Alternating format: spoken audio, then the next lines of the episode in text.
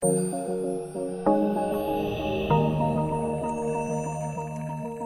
to the NPS Medicine Wise podcast, helping health professionals stay up to date with the latest news and evidence about medicines and medical tests.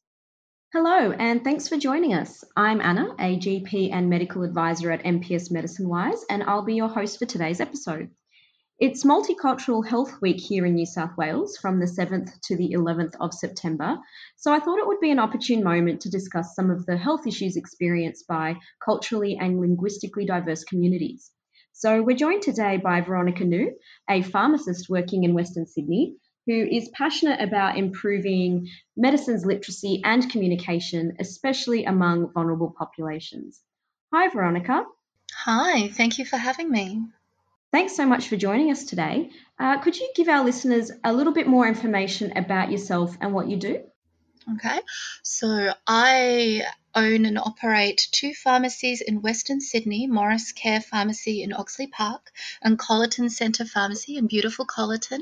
I also devote a lot of my time to humanitarian causes. So I do a great deal of work with refugees and asylum seekers and CALD communities generally, especially in Western Sydney, because they are a very, very high risk group with very, very complicated issues on top of the the normal issues that are facing us all at the moment in this pandemic. It's very, very challenging, but it's also very rewarding. And I think one of the things that pharmacists, community pharmacists especially, we love to see it when we have made a tangible, a real difference in the quality of someone's life.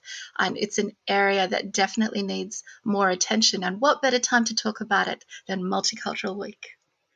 Thanks for sharing. Uh, as you've already touched on, you know, as a pharmacist, you would certainly see numerous patients each day taking medicines and with a variety of different health problems. And it's no secret that COVID has, I guess, introduced new obstacles in the way that we interact with patients and deliver healthcare. Uh, and that's particularly challenging for, for those vulnerable patients as well. So, what are some of the key challenges faced by culturally and linguistically diverse communities when it comes to taking medicines, particularly during this pandemic? Most of the issues are either cultural or to do with language. There are so many examples that we could give. Language is the obvious one, and there is this amazing resource which is available free of charge to any community pharmacy that registers, and that's the TIS, the Translating and Interpreting Service. And may I encourage anyone out there who is not registered for it to sign up and use it. It's very simple. All that it is is you have the patient in front of you, uh, you figure out what language it is that they're fluent in, you dial a number, you give them your code over the phone, and then within a matter of minutes, there's someone on the phone who you can put on speakerphone and you can have a three way conversation. So I think uh, the challenge facing community pharmacists is that we are often very, very time poor, and you might be dealing with someone who's a little bit embarrassed, doesn't necessarily want to be there, just wants to get out of there. So the challenge is to engage with them in such a way that they can take the time to hear you out and hear what is important, the important take home messages that they need to understand about their medicine.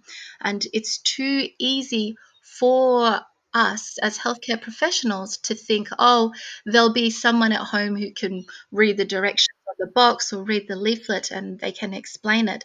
But that's not always how it works out. So there is this one particular example that always stays with me. There was a uh, a woman uh, with a young child who had recently arrived in Australia. Uh, she's of refugee background and unfortunately had seen some terrible traumatic things. And so she was diagnosed with a very impressive array of mental illnesses. She was prescribed antidepressants by the GP and was unfortunately not explained well how to use it. And then when she came into the pharmacy that dispensed it, they also unfortunately put it into the too hard basket. She had with her um, her young son, who tried to figure out what was going on for her. But he was very young at the time. I think he was six or seven, and he completely misunderstood. So he then told his mother the appropriate dosage of her antidepressants were two in the morning and two at night.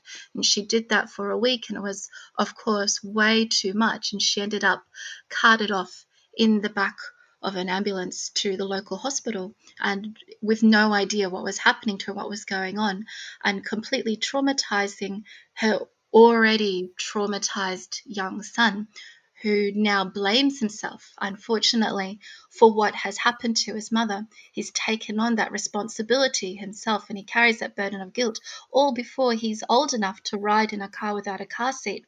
So when I, I saw that, that case uh, present to me, I was truly appalled at the failures along the way that this, this poor woman had confronted. She was let down at multiple levels purely because she was in the too hard basket. You know, that the language barrier was too difficult to overcome. And I really think that we all need to sometimes take that step back and have a look at this situation and say, I know I'm busy, but if I let this person go out the door without knowing what they're doing, then it's really on me. You know, it not enough to say that there's someone else that can do the translating when they get home and it's not enough to say oh the doctor would have explained it. You know we all need to be in this situation together. We all need to make sure that everything's going to be okay for them. Then aside from the language barrier there's also just the plain old cultural issue where people can be uncomfortable. Um, one of the strengths that I find as a community pharmacist is that, as you know, uh, um, it's a much less formal environment. And so, therefore, it can be way less confronting than going into even a GP's practice or even into a, a specialist's office where you're sitting down behind the desk. You know, there's someone there who's like looking at you and like this one on one situation. It's a little more intense. And though it shouldn't be that way, people can be intimidated by these surroundings. They're embarrassed. Whereas when they come into the pharmacy, it can be uh, much more casual. You know, you're still talking to them on that healthcare professional level, but they feel less less confronted by their surroundings. And then if there's that uh, need for a private discussion, you can take them into the private consulting area and have a chat. So I like to use this example of a very, very lovely Greek gentleman who has a great relationship with his GP. You know, he's on many different medications, you know, he uses a blister pack, all of those things. But he was truly embarrassed to talk to his GP about his erectile dysfunction. He was, you know, culturally ashamed of it. He was embarrassed as a man as well. So the only way that we could overcome that was because he came into the pharmacy and said, Look, I really need to talk to you about this. I'm so ashamed. You know, I, I can't talk to my family about it. They would laugh at me. I am less of a man. I can't talk to my wife about it or my friends about it. But I can talk to you.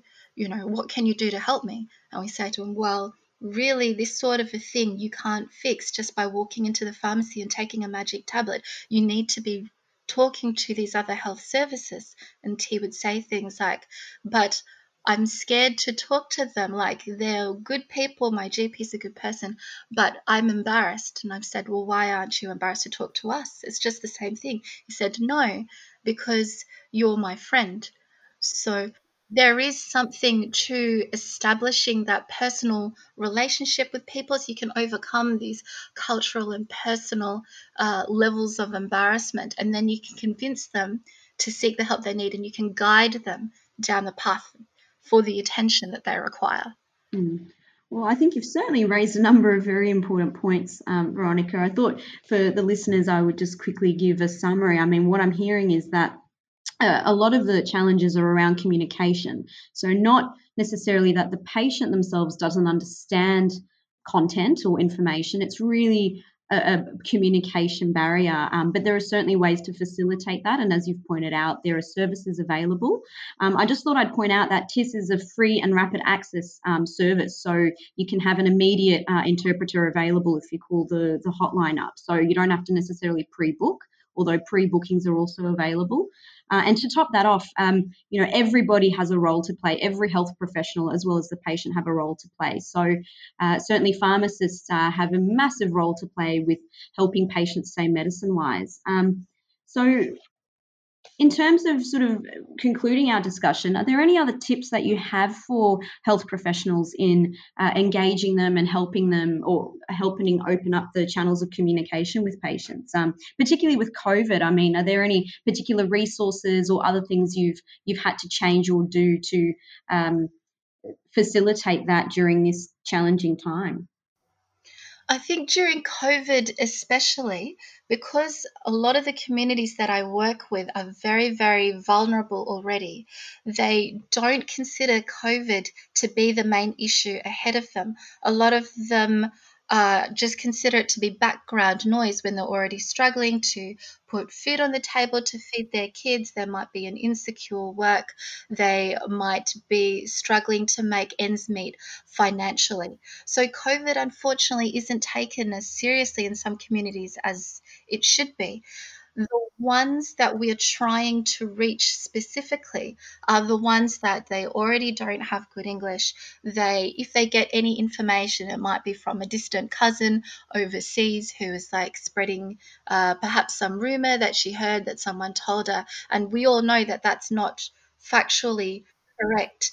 And saying, oh, you know, the New South Wales Health website has resources in other languages, it's not really enough you really have to reach out and engage these people. So I would say you have to lean on your personal relationships, you know, both in the store and uh, if you have the time in local groups as well. You know, we do plenty of work with the local school, uh, meeting with CALD groups. You have to reach out directly and talk to people to overcome the myths. Uh, I find it best just to have printed resources in other languages that I can put in people's hands. Uh, I like to use there's some digital resources well, from New South Wales Health, and there's a, a wonderful website called Ethnolink that we can use. Um, and the other thing is to try to emphasize what people need to do with a message which resonates with people culturally.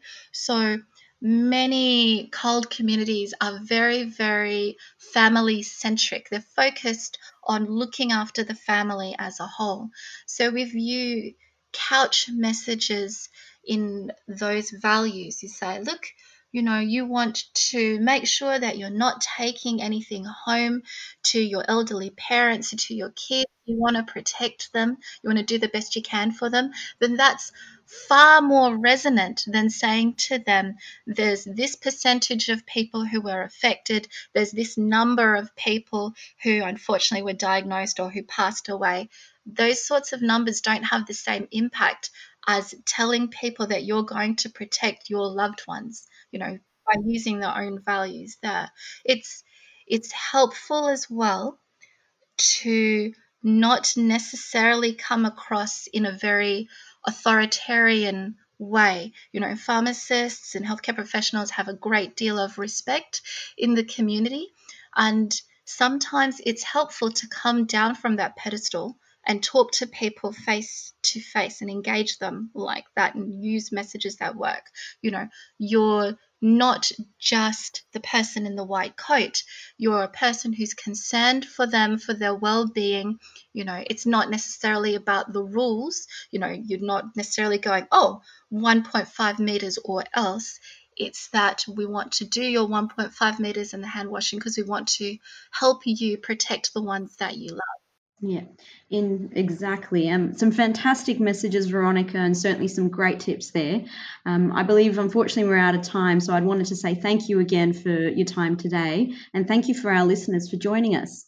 Uh, we hope you've enjoyed this podcast, and remember that if you have any comments about or tips for our podcast, please reach out to us via email, Twitter, or LinkedIn.